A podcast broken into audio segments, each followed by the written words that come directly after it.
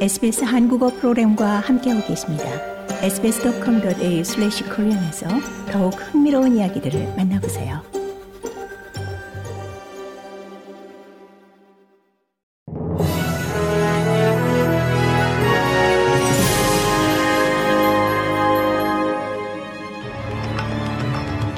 (2024년 1월 26일) 금요일 오전에 SBS 한국어 간추린 주요 뉴스입니다. 사이클론 키릴리가 퀸즐랜드주 북부 타운스빌 연안에 상륙했습니다. 주민들에게는 최대 시속 170km의 돌풍을 동반한 사이클론 키릴리를 피해 대피할 것이 당부됐습니다. 1등급으로 강등된 사이클론 키릴리는 내륙으로 이동하면서 세력이 더 약화될 것으로 예상됩니다. 돌발 홍수를 일으킬 수 있는 집중호우가 이 툴리와 보웬 사이에서 더 강화됐으며 주민들에게는 집안에 머무를 것이 권고됐습니다. 조지나 롱 교수와 리처드 스콜리어 교수가 2024 올해의 호주인으로 공동 선정됐습니다. 롱 교수와 스콜리어 교수는 피부암의 하나인 흑색종 치료에 이 면역 요법 방식을 적용해 수천 명의 생명을 살린 공로를 인정받았습니다. 스콜리어 교수는 지난해 치료가 불가능하다고 진단된 뇌암 판정을 받았으며 이 두 교수는 현재 뇌암 치료법을 찾는 데 집중하고 있습니다.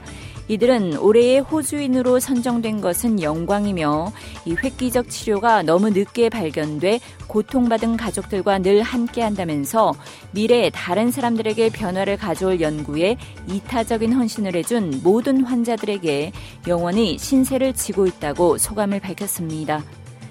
교사이자 언어학자, 지역사회 지도자인 얄메이 유누핑구가 2024 올해의 시니어 호주인으로 선정됐습니다.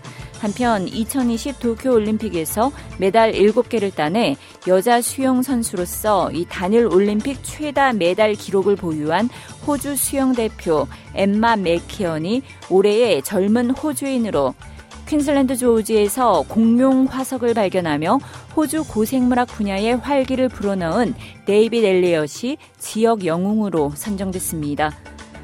우크라이나 포로 등을 태운 러시아 수송기 추락 사고에 대해 러시아는 즉각 우크라이나 소행이라고 주장했지만 우크라이나는 오히려 러시아를 의심하고 있습니다.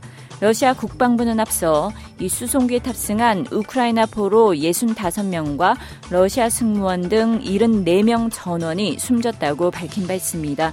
이 격렬한 전쟁 중에도 그나마 이어져 왔던 포로 교환이 중단될 수도 있다는 우려가 나오고 있습니다. 고국에서는 선거 때마다 반복되는 연이은 정치인 피습 사건에 여야는 일제히 정치 테러를 규탄하는 목소리를 냈습니다. 국민의힘 배현진 의원은 25일 오후 이 서울 도심 한복판에서 10대 괴한에게 피습당했습니다. 둔기로 배 의원을 17차례 내려친 남성은 경찰에 현행범 체포됐고 배 의원은 병원으로 옮겨져 봉합수술을 받았습니다. 총선을 70여일 앞두고 이 안전대책 마련에 비상이 걸린 가운데 고국 정부는 국회의원 등에 대한 안전 확보와 유사 범죄 예방에 전력을 다해달라고 경찰에 지시했습니다. 이상이 1월 26일 금요일 오전에 SBS 간추린 주요 뉴스입니다.